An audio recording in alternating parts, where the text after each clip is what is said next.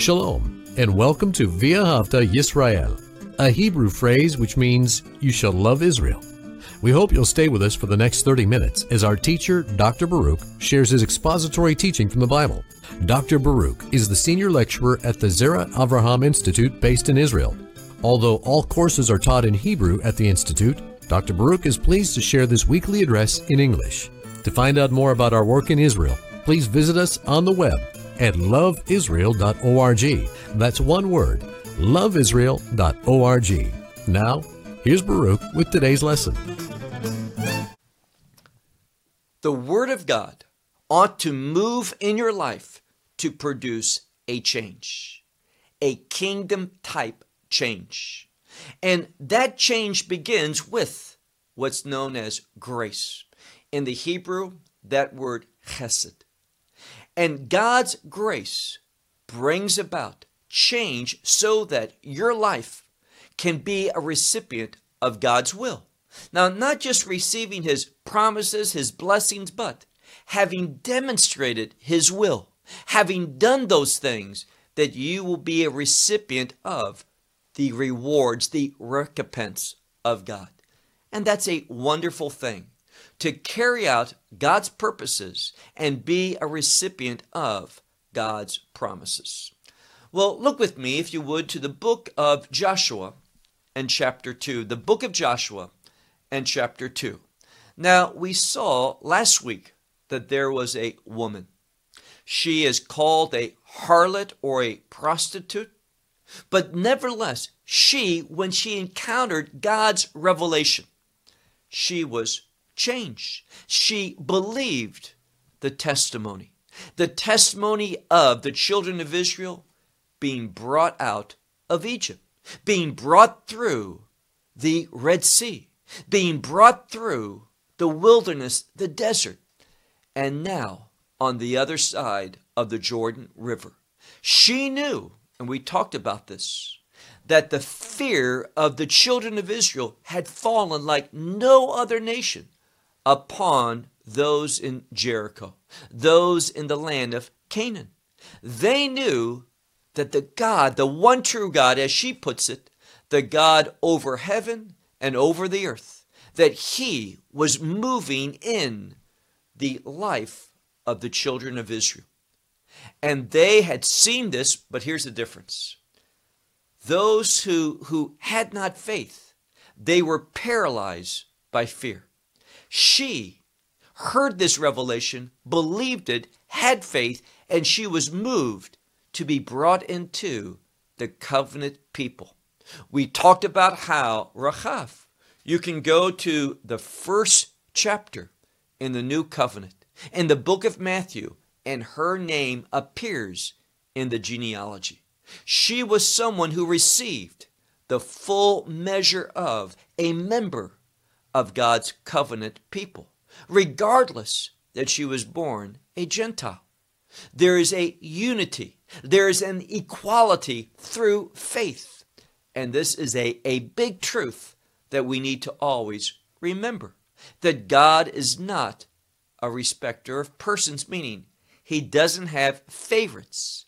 He likes, he desires, he wants those who demonstrate his fear and that's exactly what Rachav did. Well, last week we concluded with verse 13. And she was making a petition, and that petition was simply, Remember me. Remember the grace, this chesed that I've demonstrated. We all remember how she spoke to the king's servants, probably military men, and said, Oh, they came, but they've already departed. That wasn't true. They were still being hid underneath that, that flax on her roof. And when she spoke to these soldiers, she sent them out in the wrong direction.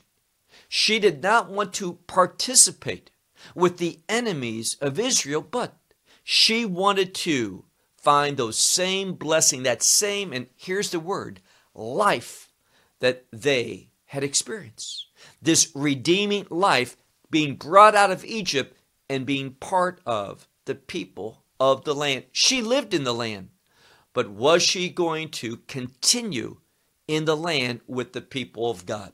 She is, and we're going to see why in a moment. Look, if you would, to verse 14. The book of Joshua, Sefer Yehoshua, chapter 2, and verse 14. She says, Preserve my family when you come back. And here's their response The men said to her, Our soul in exchange for yours for death, meaning this. She's concerned that the children of Israel are coming. She believes with all her heart that God has given the land to the children of Israel and that death is going to visit the people of Jericho, the Canaanites, all those nations that are there because they would not submit. They did not want to participate and acknowledge God's will. So she's saying, I don't want to die, and I don't want to see my family be put to death. And what these men say is, we'll die in exchange for you, meaning this if we don't keep our words, if you're not delivered, then if we lie, may our lives be taken from us. So this is the promise that that they're making. Look at the second part. There's a condition. It says, since you, and it's plural, not just meaning Rachav, but all of her family, since you will not declare this matter of ours, meaning that they came, why they came, that they're going to go back, what the objective is, she and all of her family have to remain silent about that. If so, then they are agreeing that they will not be put to death when they come, and here's the key, to take possession of the land of Israel. Let me say that a different way. To take possession of the promises of God. Now, the second part of verse 14, where it says, And it shall be that when the Lord gives to us the land, they have faith too. It shall be when the Lord gives to us the land, and we will do with you chesed, ve'emet, grace and truth. Now, it's important that we see these two words together.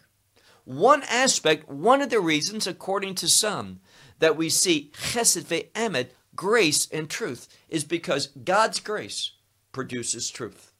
If God's grace is in you, we can say it this way, since God's grace is in you, you are going to want to demonstrate His truth.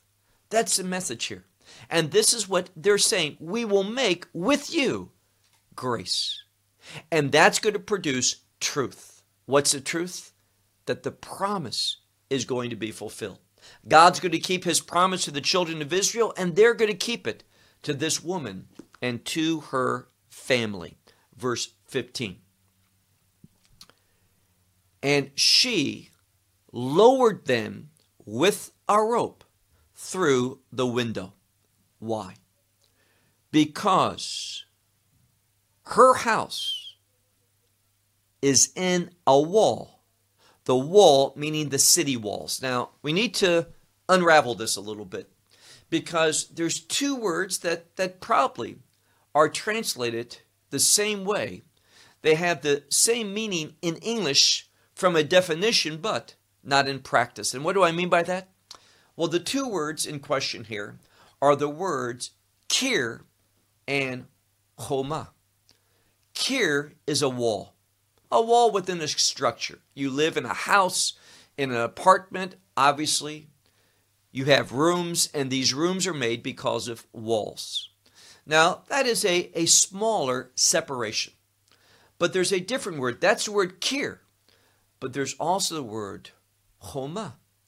Choma is translated with the word wall, but we're speaking about a very different type of wall the walls that surround a city.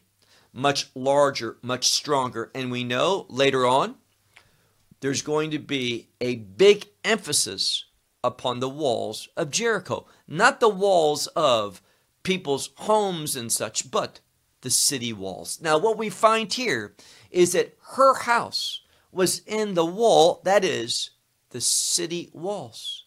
Now, in a moment, I'm not speaking about this lesson, but later on, we're going to see that the children of Israel, out of obedience to the Word of God, responding according to the truth of His revelation, the walls of the city are going to be made dust. But there's one part of those city walls that are not going to come down, and that's where her family lives. God is going to supernaturally preserve that. Let me say it a different way.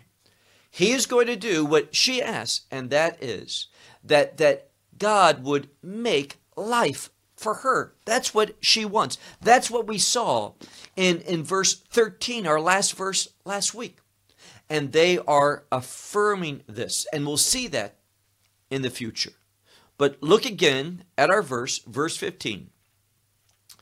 And she lowered them with a rope through the window. For her house, the wall, her wall was in the wall of the city. It was in the wall, meaning the city walls, that she was dwelling. Now, notice I've said before, usually, and let's have a brief Hebrew lesson. When you talk about tense in Hebrew, the Hebrew language, biblical Hebrew, there's an emphasis on, on the future and the past, what some will call, call the perfect and the imperfect. But as I said, it has nothing to do with those same terms as they relate to the Greek language. Very different in meaning. And there's something known as the present tense, here again. Those who call the past and the future by perfect and imperfect, they will call the present by the term a participle. All these terms are not important. What's important that you recognize them. And I've shared many, many, many times. Whenever the participle in Hebrew or the present tense, as I call it, appears, there's an emphasis. Now, it's infrequent, but when it appears, there is great significance. And what it says here is that she dwells, it's in that present or in that participle form, depending upon what term you want to use. For, for she dwells in the wall, the city wall, in other words, verse 16. And she said to them, to the mountain. Now, it's probably a reference to the mountain region. So we might translate it to the mountains go. Now, some have pointed out that she says to the mountain for a reason, because the mountain is a place of deliverance. And that's why Jerusalem, which is a mountain, it's elevated. It also is a place of deliverance. Now, we know something. If you follow some of the Hasidic rendering, they're in Jericho. Now, if you go west, you come to Jerusalem, that sacred mountain we're going to see that the pursuers, those that were from the men of Jericho, that army, they're going to go towards the east. They're going to go towards the Jordan River. But she tells them, and this is very informative, she says, go to, if we take it literally, go to the mountain. And as I said, there are some that say, she says, go to Jerusalem to show us that this is a place of deliverance. This is a place of life. This is where God works his, his work of protection. Look again, verse 16. And she said to them, To the mountain go, lest the ones who are pursuing you, that they shall strike. Now, this is a word, and it's a word lifgoa, it can mean to meet. It can mean to hurt, to harm. It can be a word of attack. So she says, You, here's the message go to the mountain. And if you don't go there, what's going to happen? The pursuer is going to strike at you. They're going to wound you. You are going to be hurt. And then it says at the end of, of verse 16, she goes on, and notice, she's giving all of this revelation. She is giving instruction to them. She says, And you shall hide there. For how long? For three days. Now, three, numbers are important in the scripture. You've heard me say, I'm sure, many, many times, three is the number for revealing something. And after three days, what's going to happen? It's going to be revealed to the pursuers. These men aren't around this area. We'll talk more about that in a moment. And they're going to return back to Jericho. So that's why we see that they are supposed to hide there for three days until again the pursuers, what do they do? Until they re- return. Afterwards, you go your way, meaning you go back to the camp. You go back to Yeshua. You go back to the children of Israel. Verse 17. And the men said unto her, Now they're going to give some additional information. Her request was that her and her family are, are made alive. That when the people come to possess the land, that they're not put to death with all the rest of the ones from Jericho. And this is what they say in response to that. Again, verse 17. The men say to her, We are clean from your oath, meaning the oath that you wanted us to take, this oath of yours, which we have sworn. Now, what's going to make them, in other words, not obligated? Well, here's what they say, verse 18. And here again, all of this has great significance. We need to read and study every aspect of Scripture because there's a lot of surprising things that are there in the original language the words, the vocabulary that, that manifests itself. And the grammatical construction, all of this is a source of revelation. It needs to be dealt with carefully, dealt with prayerfully, in order that we might see the message that God has for us in His Word. Verse 18. Behold, very significant word. Behold, we are coming into the land. Now, it doesn't say we're coming to the land, they say we are coming into it. What's the implication? We're coming into it to take possession of it. God's will is going to be fulfilled soon. And he says, they are speaking to the woman, et tikvat chut. Now, the word here, you probably know that they're supposed to tie, or she's supposed to tie something as a sign. And we might call it a, a scarlet or crimson cord. Now, it's the word chut, but what's interesting is that there is an additional word that appears. And this is the word tikva.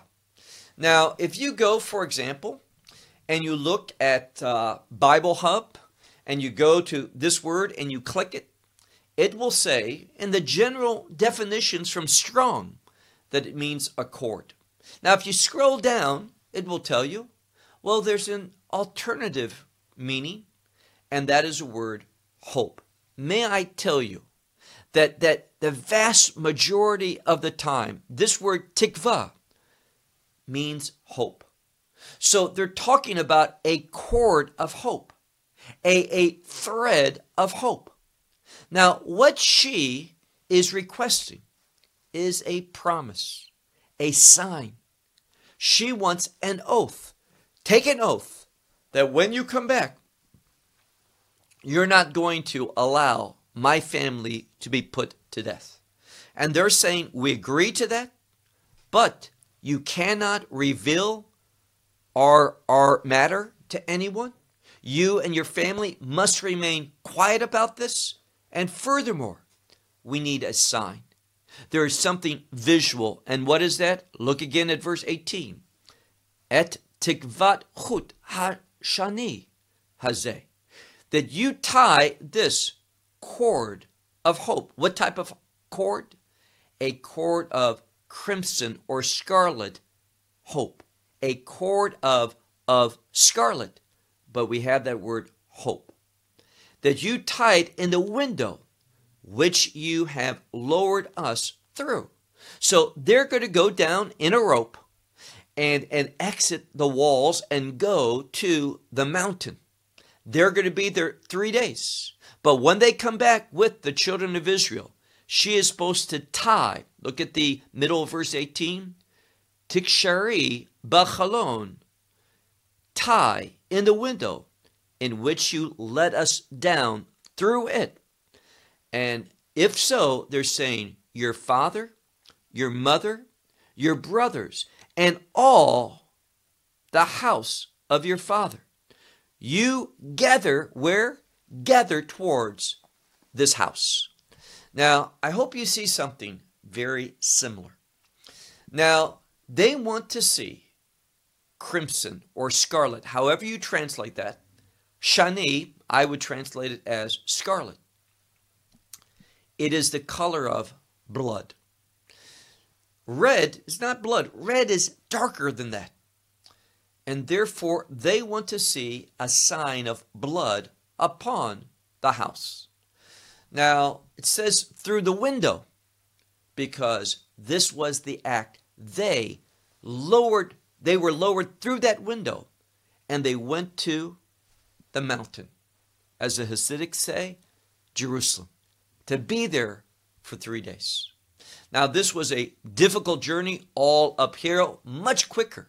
And if they were fearful, they would want to run as fast as they could and cross that Jordan River and get back in the camp, but they didn't. Through her, they heard revelation. And in order for this family not to be destroyed, she needed to do that. Just tie a scarlet thread of hope that's the key word, tikva. It's there. Tie the scarlet thread of hope in this window, the same window that we were lowered down. And notice, if so, and the third thing is this they couldn't tell anyone. They had to tie this, this crimson thread of hope in the window. And what was the next thing? She was told, You gather all your father's household there. And the implication is, and we'll see in a moment, you cannot depart. Now, the reason why I'm emphasizing this is that there's a Passover connection. What is that? Well, we know at Passover. The family that kept the Passover was not supposed to go out of that house. And this is the same thing that these men are telling her. No one, we'll see that in a moment, no one should depart. You gather them all into the house verse 19. And it will be all who go out, anyone who goes out from the doors of your house, the one outside, his blood is upon his head. And we are clean, meaning we're not obligated of this oath. But everyone who will be with you in the house, the implication is if anything should happen to them, then his blood shall be upon our, our heads. If the hand, meaning if something is against, let this hand be against him.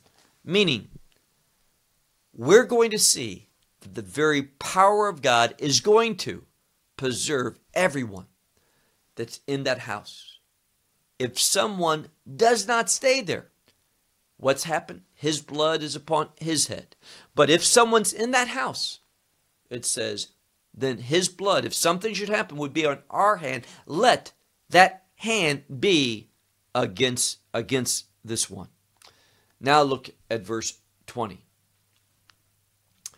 And if you, making it singular, if you declare our matter, this our matter, then we will be clean from your oath, that oath that you wanted us to take, which we have, have taken, that we have taken the oath. And she says, verse 21, as your words, thus it is. Meaning, it's an idiom for I agree with you. All these terms, I'm willing to agree. I'm not going to say anything. I'm going to bring all my family into the house. They're going to remain there the entire night. And I'm going to tie that scarlet thread or cord of hope in the very window that I lowered you down. Now, why is that? Well, she said these things, but she also did something. She put her faith into action by lowering these men down through this window so that they could go to the mountain. So, all of this, look again at verse 21. And she said, As your words, thus it is. And she sent them, and they went. And the implication is because of the conjunction. Immediately after they went, she tied, and we see something scarlet hope in the window. Now, if your Bible says a scarlet thread and translates it identically to the way it was done before, it is not paying attention. It is a careless translation because we have the word tikvat chut. Tikvat chut is a, a thread of hope. But here, when we come to our verse now, verse 21, the word chut for thread or cord is not there. What's there is the word hope. The word for thread or cord fell away. It was not repeated. Why? Because what is being repeated is this word hope. When we put faith into action, what's emphasized is hope. The hope that comes through, and this word shani, scarlet, is related, related to redemption. So it's the hope of redemption. That's what in the original language is being emphasized in this passage. So she, she tied this, this scarlet hope in the window. Verse 22. And they went and they came the mountain. Now, we would expect there to be a, a preposition, but it's not. It needs to be there, but it's not. Why? All of this is a literary strategy, it's grammatical in nature to emphasize the mountain. And here's what it is doing. In the same way that the word chut disappeared in verse 21, now we see that the, the preposition also disappears. It's not there. Why? In both cases, it's for the purpose of emphasizing, emphasizing this, this mountain. This is what the scripture is, is doing. In fact, earlier it says Hahar, meaning the mountain, and then we have a, a additional letter. Ha, hara, which means to the mountain. You go. Now, the, the preposition is, is seen in this additional hey, which means towards. But when we come here in, in the verse that we're looking at, we see something different. It says, they went and they came. And it says, towards the mountain. Now, the implication is they were there. And we read on, and it says, and they dwelt there three days. They dwelt there those three days until the ones who were pursuing, they returned. They went back to the city.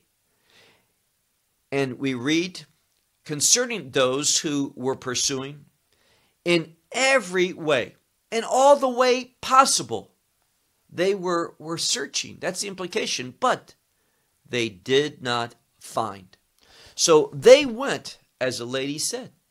And what's interesting is this everyone did what the lady said, what Rachav revealed. But the ones who she spoke truth to, they found that redemption. They found that deliverance. They found that the enemy had no authority. The enemy, what happens? The enemy believed a lie. And that's what is connected to the enemy deceit, lies. And in the same way, in the same way that that in the end, when I say in the end, the last days, in Second Thessalonians chapter 2, there is a very significant verse, verse 11. And it's usually misunderstood. It says, and God will send strong delusion. Doesn't say that. It says, God will send with the working of deception. That's what it literally says. You check it out. With the working of deception. Now, what we should do is to ask, what causes deception to work? It tells us in that same verse, because they did not believe truth. Now, here's what we find in this world, there is truth and there is lie. We need to understand where the truth comes from, and the truth is always related to the will of God. And those who are not, not committed to the will of God, not committed to the revelation of God, they're going to find themselves being deceived by falsehood. This is the principle that we talked about last week. And we're finding that although they searched every way, they did not find. Verse 23. The two men, they returned. They went down from the mountain. This is the third time that the mountain is emphasized. They went down from the mountain and they passed, meaning they traveled, they went through and they came to Yahushua, the son of Nun, Joshua, the son of Nun. And what did they do? They recounted, recounted, excuse me, they recounted all the things that had happened. But notice what it says. Vais sapru, and they told to him all, all that found them, meaning all that they found, all that they experienced, all that fell upon them. All this happening. Verse 24. And they said to Joshua, For, now notice,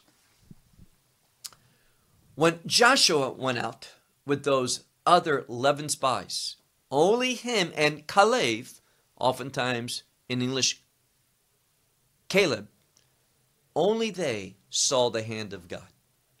The other 10 spies did not. But this time, Joshua, sending out just two, what happens? They came back. They saw God's faithfulness. They saw God's provision.